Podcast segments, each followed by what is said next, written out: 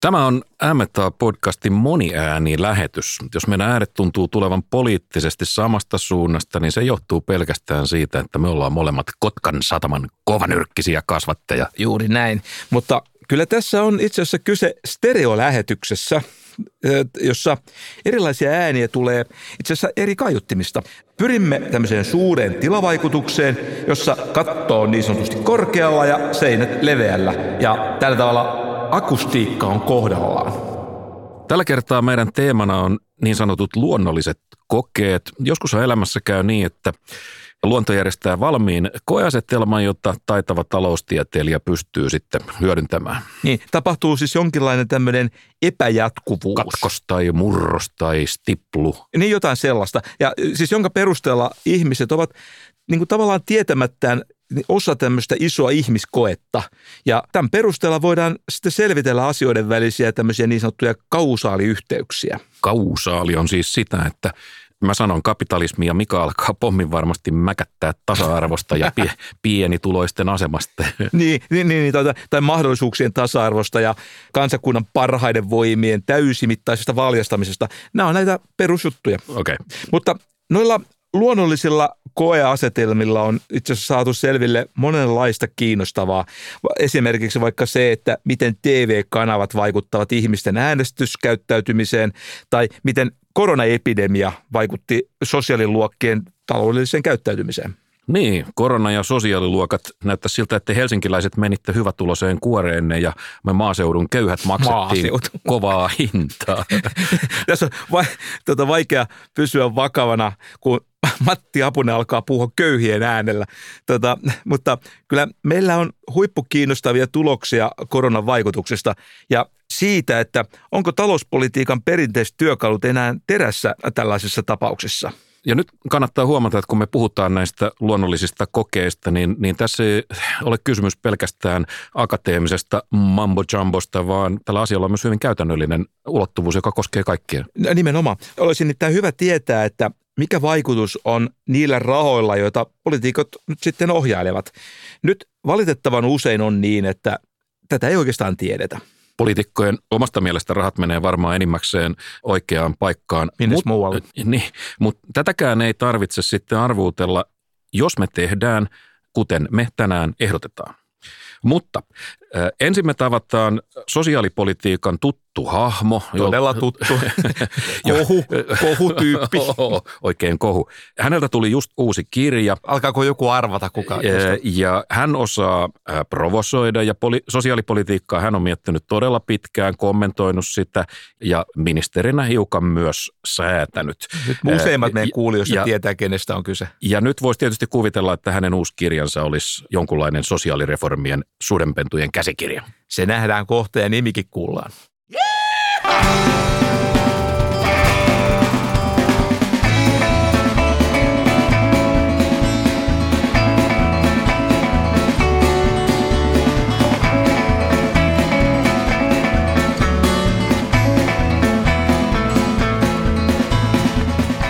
Ämmettaan ensimmäisen gurunurkan hahmo on siis suomalaisen pyöräilykulttuurin ikoni ja sosiaaliturvan suurvisiiri Osmo Ode Soininvaara. Siinä se nimi tuli. Ode on kirjoittanut kirjan, jonka haastava nimi on 2020-luvun yhteiskuntapolitiikka. Mm. Nimessä on tietysti kaikuja tuolta sosiaalipolitiikan klassikosta, Pekka Kuusen kirjasta 60-luvun sosiaalipolitiikka. Niin, ehkä tämä on niin sanottu homage, kunnianteko vanhalle merkkiteokselle, joka ilmestyi muuten tasan 60 vuotta sitten. Ah, ei, mutta onko sattumaa?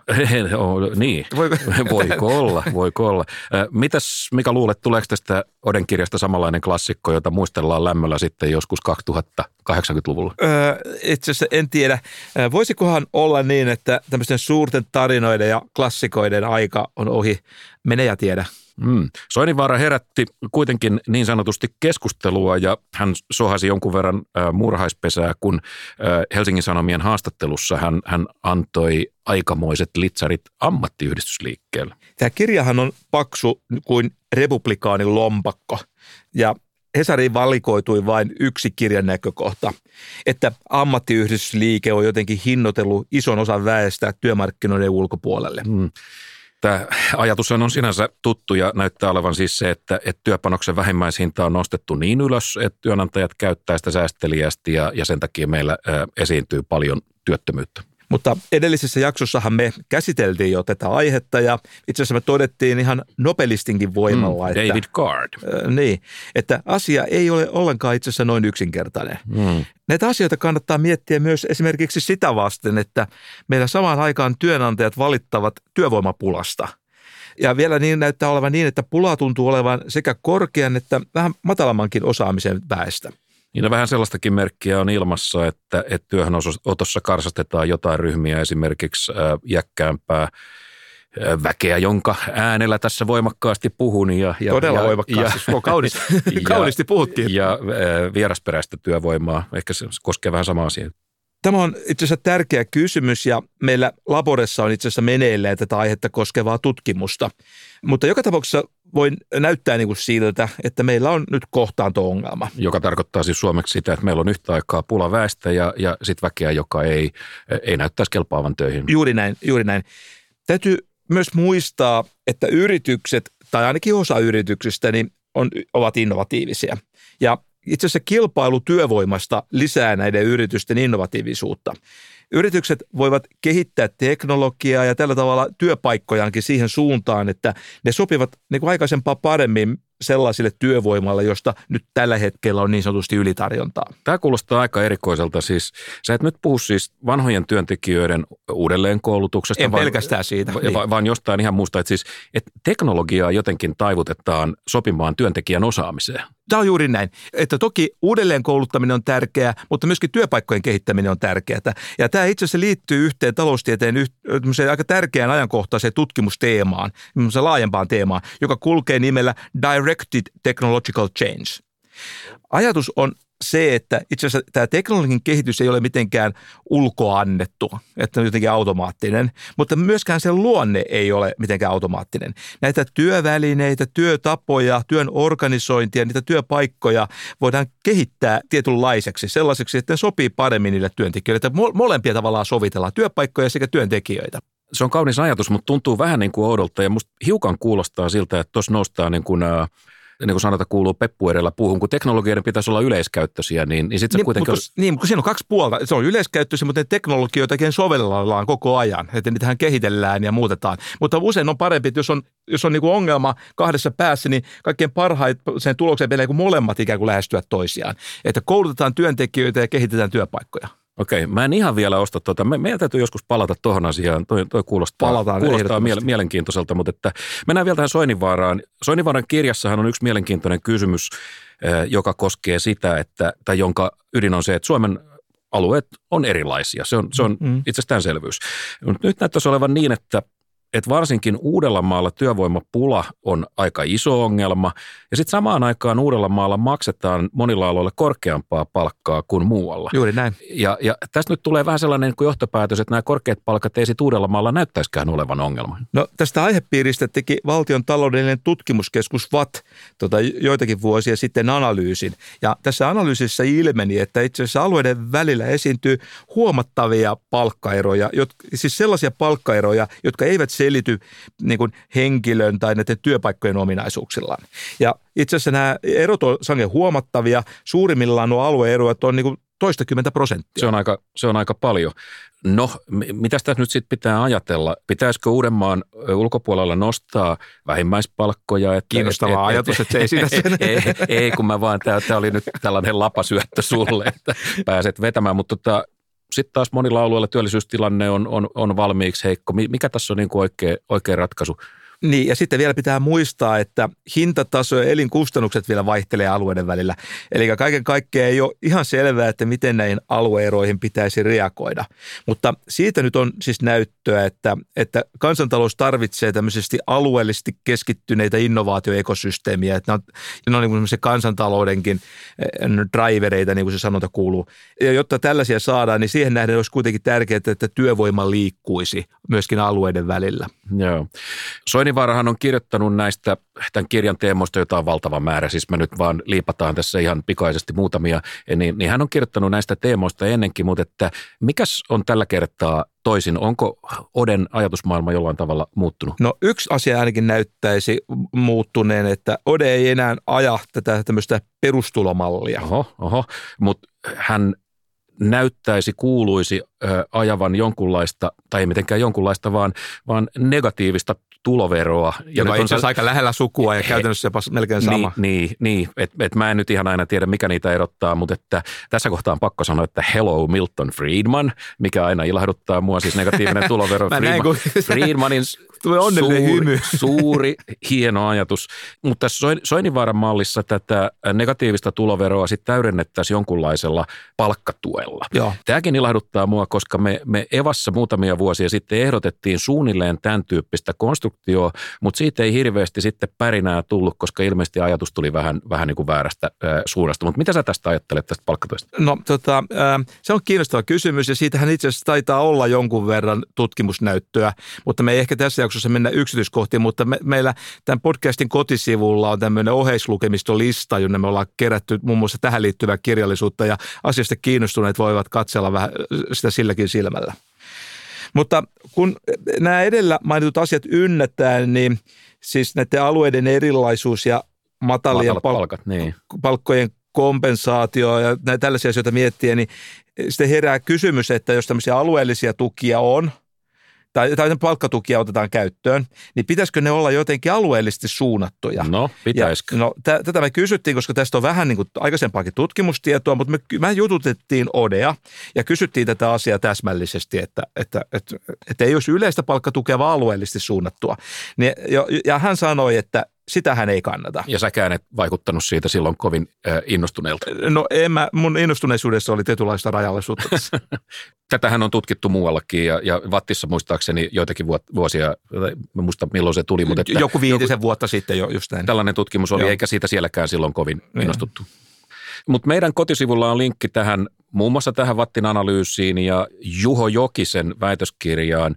Ja siellä parissa artikkelissa tarkastellaan näitä alueellisia palkkaeroja, että jos olette jostain muualta kuin Helsingistä niin, ja teette tämä asia kiinnostaa, niin käykää katsomassa. Tai voisi kiinnostaa helsinkiläisiäkin. No kyllä helsinkiläisiä, kyllä ehkä, ehkä kiinnostaa tietää, että minne ne, mihin, mihin rahoja käytetään ja minne, mistä sitä rahaa tulee.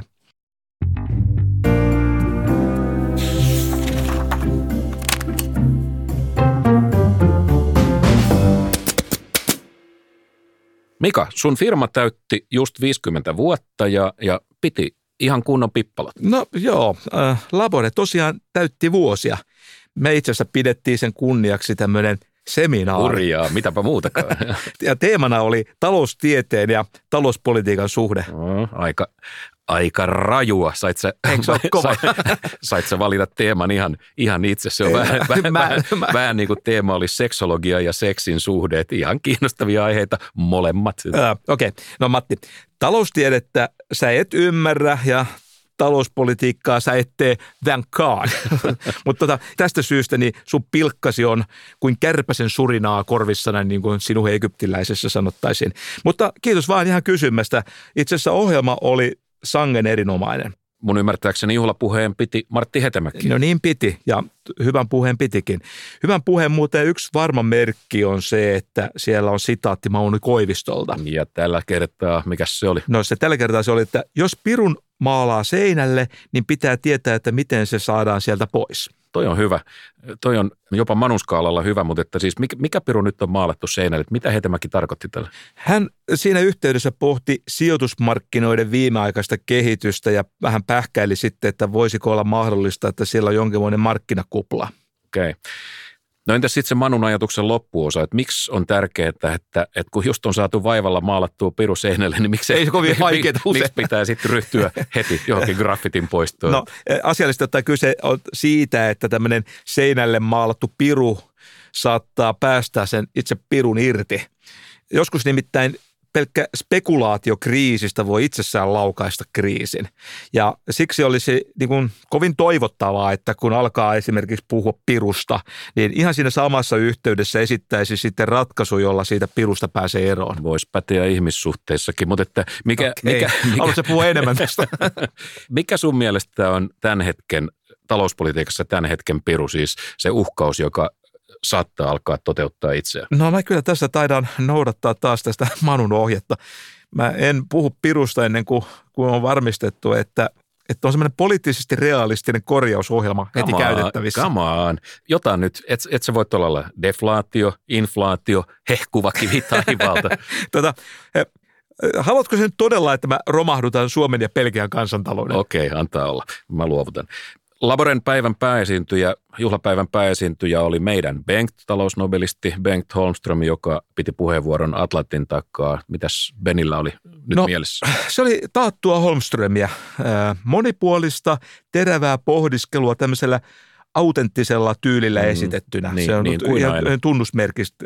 Ja hän puhui muun muassa siitä, että taloustieteen niin sanottu uskottavuus vallankumouksen ansiosta, niin nyt siis sekä teoria että empiria ovat niin kuin aikaisempaa selvemmin rinnakkain ja tukevat entistä vahvemmin toisiaan. Mut sehän on meidän viimekertainen teema ja hiukan tänäänkin, mikä, mikä yhteen sattuu. Aivan. Ja kun sä mainitset sanan sattuma, niin jostain syystä heti alkaa miettiä, että olisikohan tässä joku semmoinen koeasetelma löydettävissä, jolla voisi tehdä kausaalitulkintoja. Okei. Tämä mainio keskustelutilaisuus on nähtävissä internetterissä ja linkki sinne löytyy Laboren kotisivulta samoin tämä Hetemäen puhe, johon viitattiin, mutta me kuunnellaan nyt Olli Sulopuiston valitsema välirenkutus ja sukelletaan luonnollisiin kokeisiin. Puli, puli.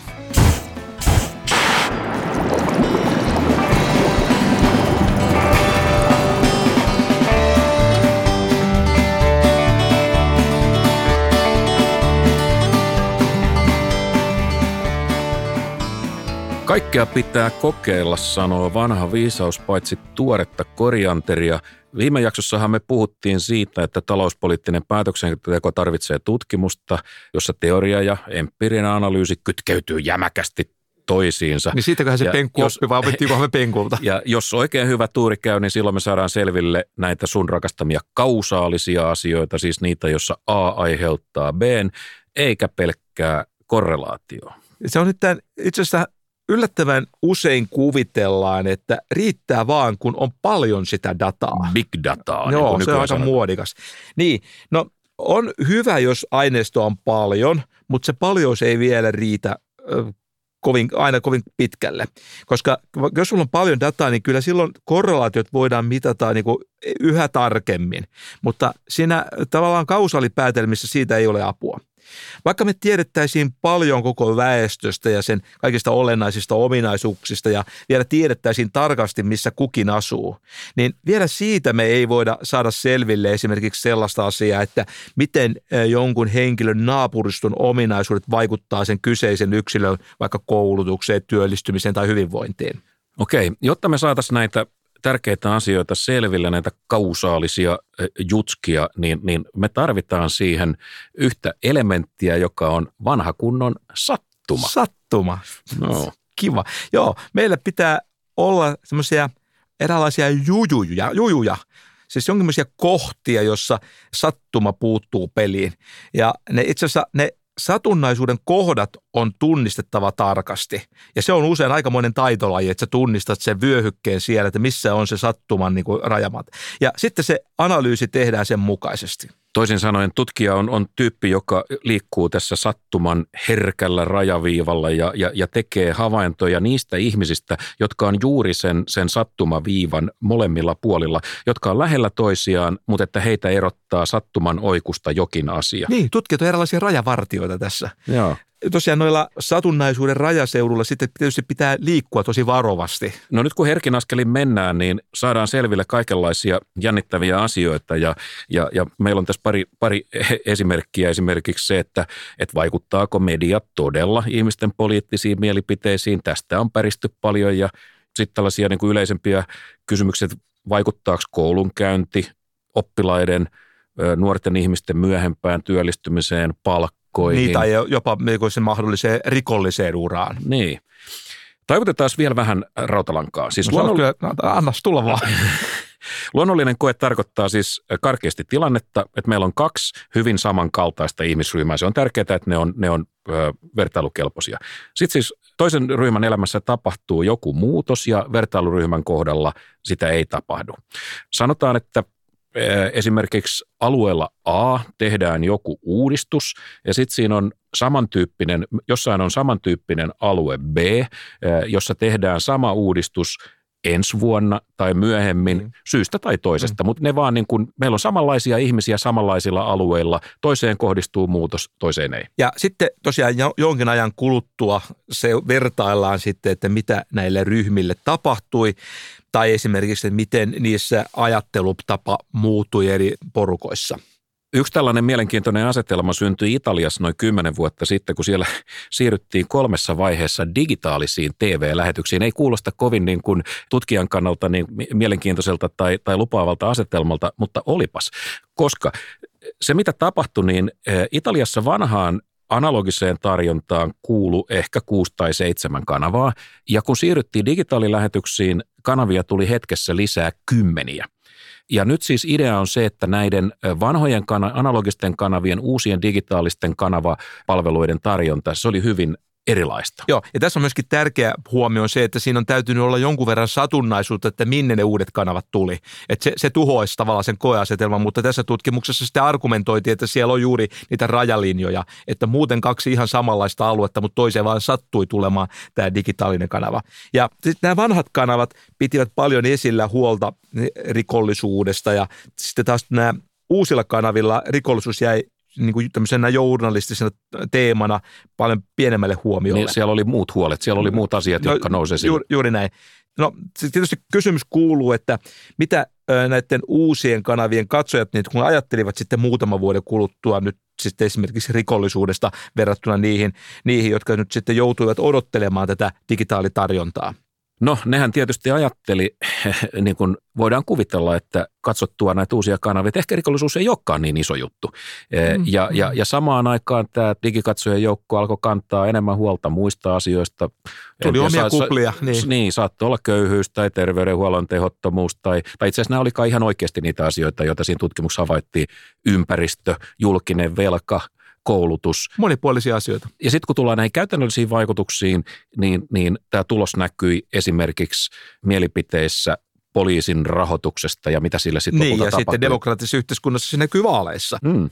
Silvia Berlusconen keskusta-oikeistolainen koaliitio otti seuraavissa vaaleissa takkiin oikein kunnolla ja ehkä syynä oli se, että siellä se, sen asialistalla rikollisuus oli ollut aika näkyvästi esillä. No Berlusconi ehkä ponnisteli muutenkin Hän kesti sen tappio. riistääkseen tappio voiton hampaista niin kuin sanota kuuluu, mutta että okei, mutta tämähän kuulostaa sinänsä vanhalta jutulta, että median tarjonta vaikuttaa ihmisten mielipiteisiin. Eikö tämä nyt ole vähän suoraan sanottuna no-brainer? Niin. Että samalla lailla kuin Amerikassa, niin, kun Amerikassa todisteltiin, että et, et Fox-kanava kasvatti republikaanien suosiota Foxille altistuneiden joukossa ja niin Joo, jo, mutta itse asiassa ei se nyt ollut oikeastaan mitenkään itsestään selvää etukäteen. Että nimittäin onhan myöskin aivan selvää, että ihmiset niin kuin myös valikoituvat kuuntelemaan usein sellaisia uutisia, joita ne haluavat kuunnella muutenkin. Ja sitä paitsi tämmöisillä kunnollisilla tutkimuksilla voidaan myöskin selvittää sitä, että onko jotkut tietyt väestöryhmät jotenkin erityisen alttiita median vaikutukselle. Mm. Että tämmöinen ymmärrys on myöskin aika tarpeellista, kun ruvetaan sitten pohtimaan tätä esimerkiksi tätä yhteiskunnan menoa. Mm.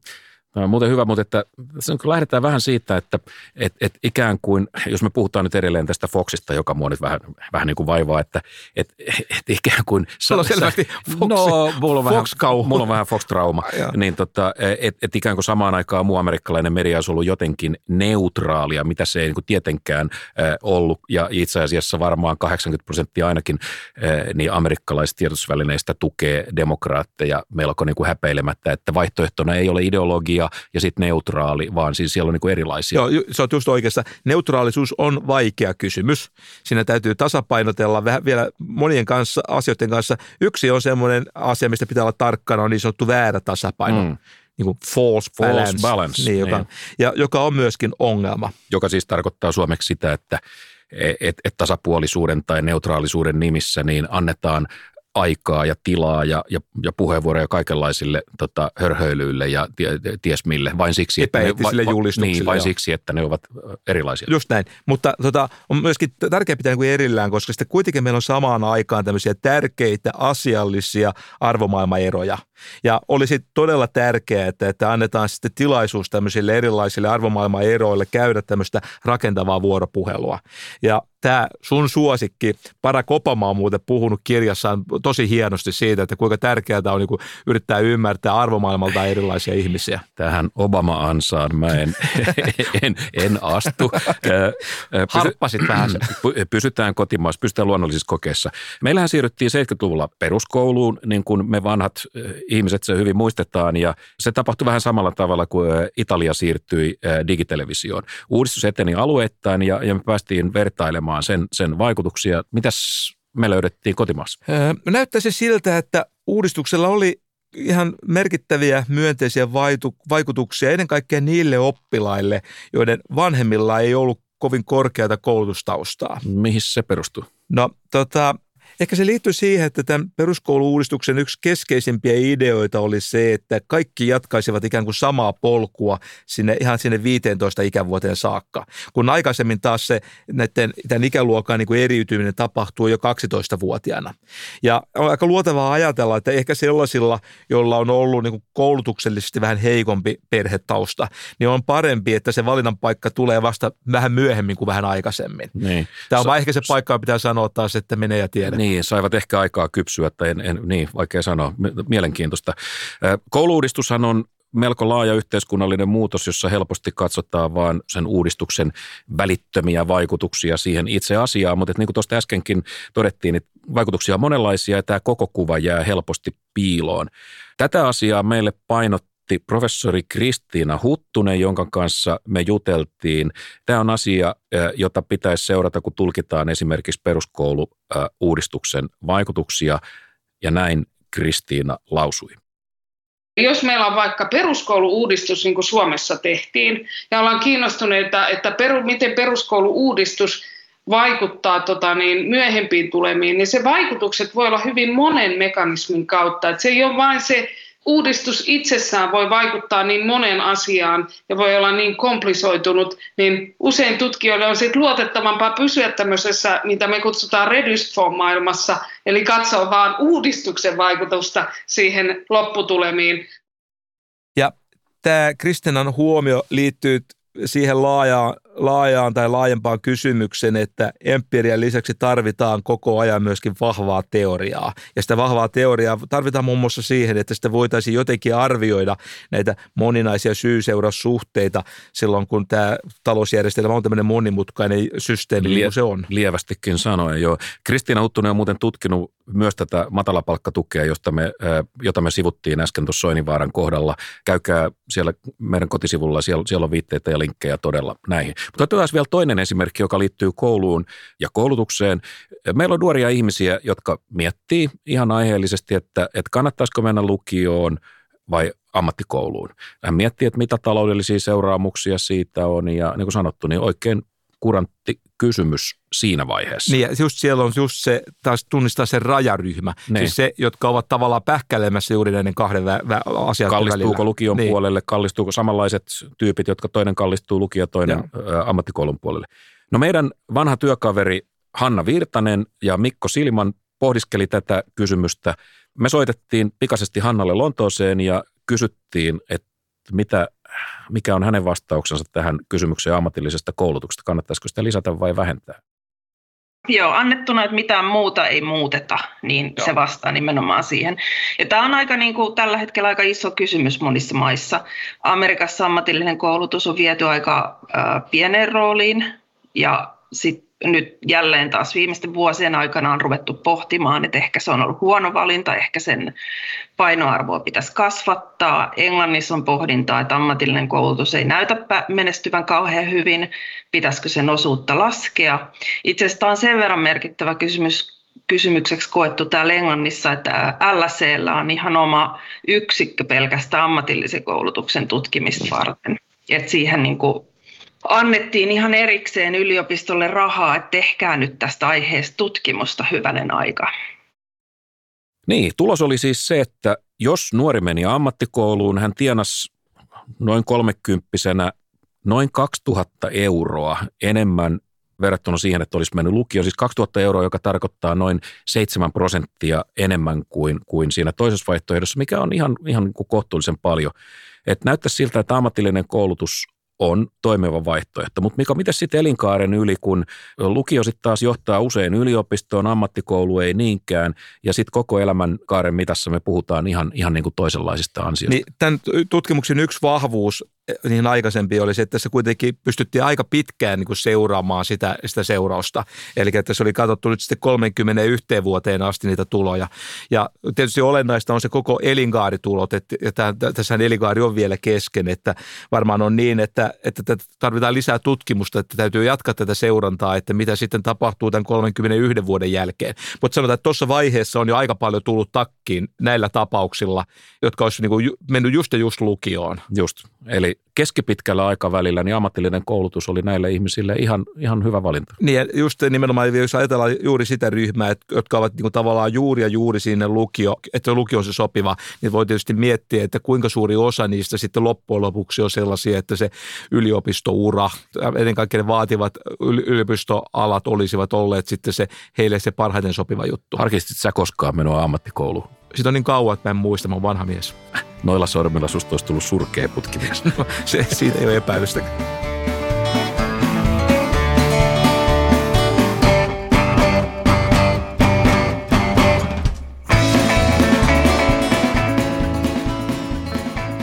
Mielenkiintoisia koeasetelmia syntyi myös koronan myötä. Epidemioiden leviämisessähän on paljon semmoista satunnaisuutta ja myös alueelle syntyy sitten erilaisia tämmöisiä epäjatkuvuuskohtia. Ja ekonomisti on heti valppaan. Me ollaan heti katsomaan, että tuliko epä, vinoja viivoja kartalle. Jos on erittäin tämmöinen suuria, tarkka aineisto, niin tutkija sitten pääsee kiinni niihin epidemian kulun reunoihin. Ja varsinkin röpelöiset reunat on tosiaan kaikkein kiinnostavimpia. Niillä reunoilla vertaillen sitten tutkija sitten pystyy tekemään, selvittämään sitten näiden asioiden välisiä kausaliyhteyksiä, niin kuin tuossa jo edellä vähän kerrottiin. Ja näin todella tapahtui, että siis Yhdysvalloissa Rai Chetin, ekonomisti Rai Chetin ryhmä teki viime vuoden puolella eh, aika ison tutkimuksen koronan vaikutuksesta ihmisten kulutuskäyttäytymiseen ja siinä saatiin nyt selville sitten ryhmäeroja tai luokkaeroja, niin kuin no niin. te pinkit mielellään sanotte. Kiitos Lahtari Perkele. Tuota, Tulos oli suunnilleen se, että maaliskuussa 2020 niin nämä hyvätuloiset leikkasivat voimakkaasti kulutustaan. Kun pandemia oli juuri iskenyt täydellä Juuri voimalla. näin, se välitön reaktio. Ja tätä tapahtui erityisesti alueilla, jossa tartuntamäärät olivat sitten just sillä hetkellä jo korkeita. Ja sitten sellaisilla aloilla, jossa vaaditaan paljon tämmöistä silmäkkäin kohtaamista. Niin kuin ravintoloissa ja, ja, ja vastaavissa. Hönkäyksen jo, päässä toisista. Hönkäyksen päässä, jossa on tietysti töissä pienipalkkaisia ihmisiä. Niinpä, niinpä. No lopputus oli, oli siis se, että hyvätuloisten koronakuoppa oli tämmöinen terävä V. Mm. Siis sen mallinen. Kun taas pienituloisilla tämä monttu oli semmoinen selvästi eri mallinen, paljon pidempi. Et, et hyvätuloiset ihmiset kärsivät hetken tai muuttivat hetkellisesti kulutustaan, jolla sitten nämä, nämä pienituloiset ihmiset, tätä kulutus väheni, pienituloisia ihmisiä lomautettiin, sanottiin ja heille siitä syntyi niin kuin pidempiaikainen riesa fine. Ja taas saatiin hyvätulosista syyllisiä. Mun on kyllä pakko sanoa, että jos tuollaisessa tilanteessa ihminen haluaa välttää baaria tai ravintolaa, niin eihän tämä nyt siitä voi moittia. No ei, ei on taas tärkeää, ei tässä nyt haeta syyllisiä, vaan itse asiassa ennen kaikkea sitähän tässä haetaan, että miten tällainen kriisi vaikuttaa sitten eri väestöryhmissä ja eri yhteiskunnan kohdissa. Ja sitten vielä siihen, että miten tämmöisiä eriarvoisuuksia sitten ruvetaan tasaamaan ja miten niihin vastataan. Niin, miten, miten valtio sitten vastaa tai yhteiskunta vastaa tällaiseen, tällaiseen tilanteeseen. Ja tässä kohtaa nämä chatin löydökset oli, oli ehkä hiukan hikäviä. Nimittäin näyttää siltä, että kun yhteiskunta sitten salli tai jopa määräsi palveluita avattavaksi, niin sen vaikutus kulutukseen ja työllisyyteen oli lopulta melko pieni. Se on tärkeä pieni, huomio esimerkiksi ajankohtaisessa keskusteluaiheessa. Ja, ja kun pienituloisille annettiin erilaisia kulutustukia, niin kyllä ne, ne meni kulutukseen, mutta niiden osumatarkkuus oli aika huono, että siis ne ei mennyt sinne, missä niitä olisi ehkä kipeimmin. Niin, niin, tosiaan, niin tosiaan julkinen raha ei näyttänyt menevän oikeastaan ehkä sinne, missä niitä olisi ehkä kaikkein eniten kaivattu. Mehän puhuttiin aikaisemmissa jaksoissa tästä niin sanotusta Paycheck Protection-ohjelmasta, joka oli siellä siis tällainen valtiollinen tukiohjelma työpaikkojen pelastamiseksi. Ja nyt näyttää siltä, että, että se lisäsi pienyritysten työllisyyttä vain noin 2 prosenttia ja jokainen pelastettu työ tuli maksamaan yli 300 000 dollaria. Ja sanoisin, Suhte- että aika paljon. No aika paljon suhteuttaa esimerkiksi se, että kuinka paljon vuodessa työpaikalla maksetaan palkkaa. Näyttäisi siltä, että kun poikkeustilan takana on tämmöiset terveyshuolet, niin tämmöiset valtion työkalut ovat ehkä aika paljon tylsempiä kuin jossain muissa kriisityypeissä. Eli terveydellisissä kriiseissä ihmisten käyttäytyminen muuttuu. Se on vähän eri tavalla motivoitunutta kuin muissa taloudellisissa kriiseissä joo. ja, ja se pitää ymmärtää. Okei, niin kuin sanottu, niin tämä vähän pessimistinen chatin löydös oli se, että tämmöistä ihmelääkettä ainakaan terveysperustaiseen talouskriisiin ei ole olemassa, mutta että onko sitten jonkunlaista rokotusta, talouspoliittista rokotusta? Tätä, Matti, mä luulen, että se on nyt kauhean yllättynyt, kun sä no kuulet. Ei, no, en, niin mä käyn hakemassa kahvia, kun sä kerrot sen, minkä mä luulen tietävän. se alkaa Kalmarin unionilla, ja, mutta siis, mut vakavammin, että kyllähän siis Pohjoismaissa niin on löydetty semmoinen aika hyvä yleiskonsepti tai yleisrakenne, että meillä on hyvin paljon erilaisia sosiaali, sosiaaliturva turvan instrumentteja. Moni, ja, ja se monipuolisuus on myöskin tietty vahvuus. Ja, ja näitä on sitten räätälöity elämänmenon tämmöisiin monenlaisiin satunnaisiin käänteisiin. Ja kyllä mä sanoisin, että, että näiden hyvinvointivaltioiden sosiaaliturvajärjestelmän vahvuus on tullut näkyviin muun muassa tämän koronan aikana, jos se jotenkin näin muotoilisi. Ja Yhdysvalloissa on jouduttu paikkailemaan vähän.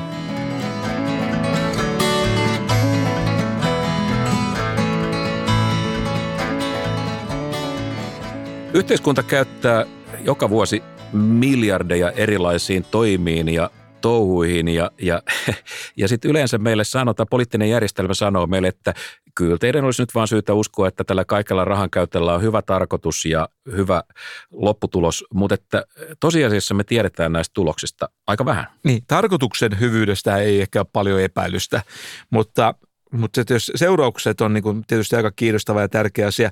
Joskus voi käydä jopa niin, että tämä itse vaikutus on itse asiassa ju- juuri päinvastoin, mitä toivottiin, ja se on ehkä se kaikkein traagisin tilanne. Mutta ongelma on tosiaan siinä, että emme aina tiedä, mitä kävi. No, nythän siis tuhannen taalan kysymys kuuluu, että jos nämä meidän kehumat ryhmäkokeet, josta, josta nyt tänään on, on, on paljon puhuttu. Jos ja kun ne antaa arvokasta tietoa yhteiskunnan muutoksista, niin miksei niitä tehdä enemmän. Mä ymmärrän, että aina ei löydy näitä luonnollisia asetelmia, mutta että sittenhän niitä voidaan tehdä vähän niin kuin keinotekoisesti. Aivan, aivan. Voidaan luoda keinotekoisesti asetelma, josta me saadaan joskus. arvokasta tietoa. Toisin sanoen, miksei jokaisen ison uudistuksen kyljessä ole tällaista jälkiarviointipalikkaa, josta me saataisiin selville, että menikö tämä homma hyvin vai keskinkertaisesti, tai, tai niin kuin tämä maanmainio venäläinen sanota kuuluu, että teimme parhaamme ja sitten kävi kuten tavallisesti. Tätä, joo. aalto yliopiston tutkijat Matti Sarvimäki, Otto Toivanen, Oskari Nokso-Koivisto ja Merja Jutila Ruun tekivät pari vuotta sitten itse asiassa hyvän paperin, jossa pohdittiin tätä kysymystä. Heidän mielestään verrokryhmillä voidaan itse asiassa tutkia politiikkatoimen vaikutuksia luotettavasti ja usein itse asiassa sangen pienin lisäkustannuksen. No sekin vielä. Niin. Siis kyllä kai... Että on niin tavallaan helppo niin, hedelmä niin, tarjolla. Tulee niin mieleen, että miksi todella ei enempää näin. Siis kyllä kai me nytkin tehdään jonkunlaista jälkiarviointia. Mutta äh, ei kausaalipäätelmiin sopivaa usko. Niin, ja, ja se on ilmeisesti luonteeltaan aika, aika karkea piirteistä. Ja niin kuin sä itse sanoit äsken, niin nämä, nämä asetelmat on lopulta paljon monimutkaisempia kuin päälle päin näyttää, mutta ne ei ole mahdottomia. Öö, näin on. Yksi esimerkki on vaikka Business Finlandin innovaatiorahoitus, jota kanavoitiin muutama vuosi sitten yli puoli miljardia. Mm-hmm. Sitten Business Finland kertoi, että Innovaatiorahoituksella on selvä vaikutus yritysten kansainväliseen menestykseen. Business Finlandin rahoitusta saaneista PK-yrityksistä sekä vienti- että liikevaihto kasvoivat 35 prosenttia vuosina 2013-2016. Tämä oli se virallinen tieto, mm. jossa varmasti on faktat kohdalla. Ja vielä, vielä täydennettiin, muut teollisuus- ja palvelualojen pk-yritykset kasvattivat liikevaihtoaan 4 prosenttia samana aikana. Niin, että nyt näyttää siltä, että on mennyt todella, todella hyviä, raha on mennyt todella oikeaan kohteeseen, mutta sä näytät nyt siltä, että meillä on Houston, we have a problem. Mä taidan taas arvata, että, että mikä se ongelma on, ja se, se on sama kuin melkein aina näissä, se on tutkittavien valikoituminen. Good thinking, Robin. Matti, saat oppia. Mitä? Tota, ne yritykset, jotka saivat tätä innovaatiorahoitusta, niin poikkeavat todennäköisesti todella, todella monella tapaa niistä yrityksistä, jotka eivät saaneet sitä rahoitusta. Ja tämän takia on täysin mahdollista, että nämä rahoitusta saaneiden yritysten vienti ja liikevaihto olisi kasvaneet muita yrityksiä nopeammin myös ilman tätä Business Finlandin rahoitusta. Mm. Luokan parhaat oppilaat sai tukiopetusta ja ei voida sanoa, etteikö siitä olisi jotain hyötyä ollut. Mutta, Tuo on hyvä esimerkki. joo, mutta että esimerkkejä on varmaan muitakin, ettei nyt vaan yhtä kohdetta tässä niin syyllistetä, että meillä on työvoimapolitiikan vaikuttavuus, voisi olla hyvä. Aktiivimalli, juu, se, tai erilaisten koulutushankkeiden teho, onhan niin, näitä kysymyksiä niin, niin kuin juuri, juuri aikaisemmin todettiin, kyllä. Mutta jos nämä meidän Aallon toverit on oikeassa ja tämän arvokkaan tiedon kokoaminen ei ole kallista, niin, niin sano nyt vielä, miksi sitä ei tehdä? Mistä tämä? Äh, mistä olisikohan se kiinni siitä, että jonkinmoinen oppimisprosessi on vielä kesken? se, siihen tarvitaan tämmöisiä hyviä talouspoliittisia podcasteja. Tuota, äh. Kuinka laimea? Mä, mä, mä, mä, sanoisin, mä sanoisin näin. M&A vaatii verrokkiryhmät pakollisiksi päästäkää ekonomistit irti. Mitä poliitikot sitten tekee näillä tuloksella, se on, se on, se on niin kuin kokonaan hyvä juttu, mutta että pitäisikö tässä olla jonkunlainen kannuste, että jos vaikka tämän jälkiarvioinnin tuotoista, niin tuottamista hyödyistä, niin jos 10 prosenttia siitä ohjattaisiin puolueiden nuorisojärjestöille, olisiko... Se sai Mattin olla ehdotuksilla ja julistuksissa, mutta hämmennyksen tila. Mä oon lähes sanaton. Eikö tämä ollut luovaa ajattelua? oli. oli. Tota, mutta mietitään tätä vielä. ehkä, ehkä se ansaitsee se hiukan pohdinta.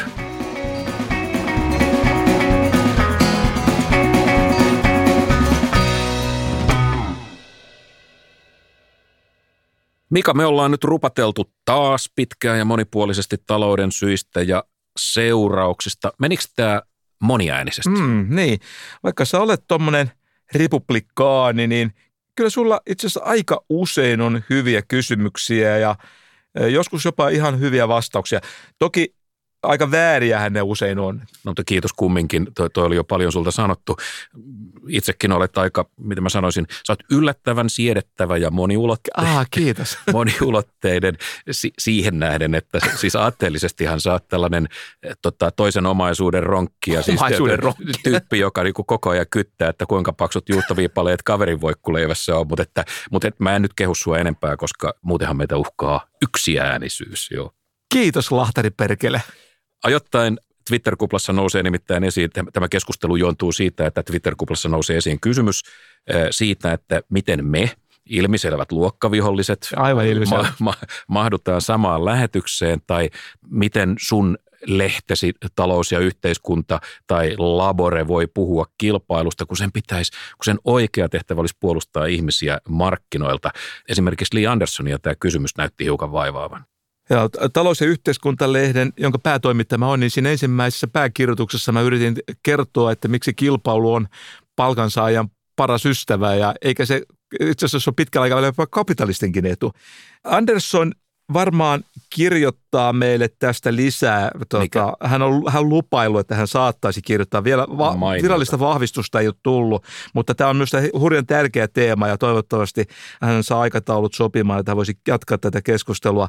Mutta noin yleisesti ottaen mua vähän vaivaa ja ehkä välillä vähän huvittaakin se, että, että tätä moniäänisyyttä vaativat usein samat kriittiset ajattelijat, jotka ovat sitten niitä ensimmäisiä itkiöitä, kun porvari on tullut sotkemaan läsnäolollaan ajatuskolhoosin rauhaa.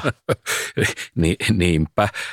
Ja Mites teillä? Ja on, ja on todettava, että kyllä tämä sama vähän koskee sitten isojen korporaatioiden – näitä isoja poikia ja tyttöjä, siis näitä kulmahuoneiden vapaussotureita. Kulmahuoneiden vapaussotureita. jotka, jotka aika nopeasti leimaa epämieluisan tutkimuksen äh, jonkunlaiseksi vaaleanpunaiseksi höpinäksi. Mutta me Kotkan satamassa kasvaneet, mehän tiedetään, että kunnon ottelu vahvistaa ihmistä. Se on juuri näin, mutta vakavasti puheen, niin aika monet julistautuvat moniäänisyyden kannattajaksi, ainakin tällaisella yleisellä tasolla. Mutta sitten kun tulee semmoinen konkreettinen tilanne, jossa pitäisi tapahtua tämmöinen kohtaaminen, eli kohdattaisiin tämmöinen vastapuoli, niin jostain syystä, niin aika usein nimenomaan se osa aivolohkoista, joka käsittelee uutta tietoa, niin se jotenkin lamautuu. Hmm, siellä ei ole ketään paikalla, niin uuden tiedon käsittelyosasto on, on lähtenyt kahville. Ju, juuri niin, tai lähtee hakemaan jääkaapista maitoa tai jotain. Me ollaan itse asiassa sangen taitavia perustelemaan muille ja myöskin itsellemme sitä, että miksi sitä toista kantaa ei kannata edes kuunnella. Ja sitten kun on kysymys älykkäistä ihmisistä tai älykkäimmistä ihmisistä, niin ne on aivan erityisen hyviä keksimään perusteluita, jolla suojataan sitä omaa omaa vanhaa kantaa. Tästä on itse asiassa tutkimusnäyttöä ja mä luulen, että meidän kannattaisi Matti varmaan palata tähän aihe- aiheeseen vai mitä ajattelet? Ehdottomasti ja monista suunnista. Tota, voisikohan nyt paikallaan tämmöinen yhteislaulun aika.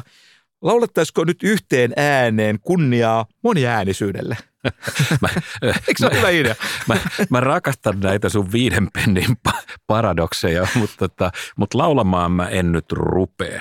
Mutta sano sen sijaan, että, että kuis muuten on, että voiko, voiko moniäänisyydestä olla koskaan samaa mieltä vai onko kriittisellä, niin sanotusti kriittisellä ihmisellä filosofisesti velvollisuus olla varmuuden vuoksi eri mieltä?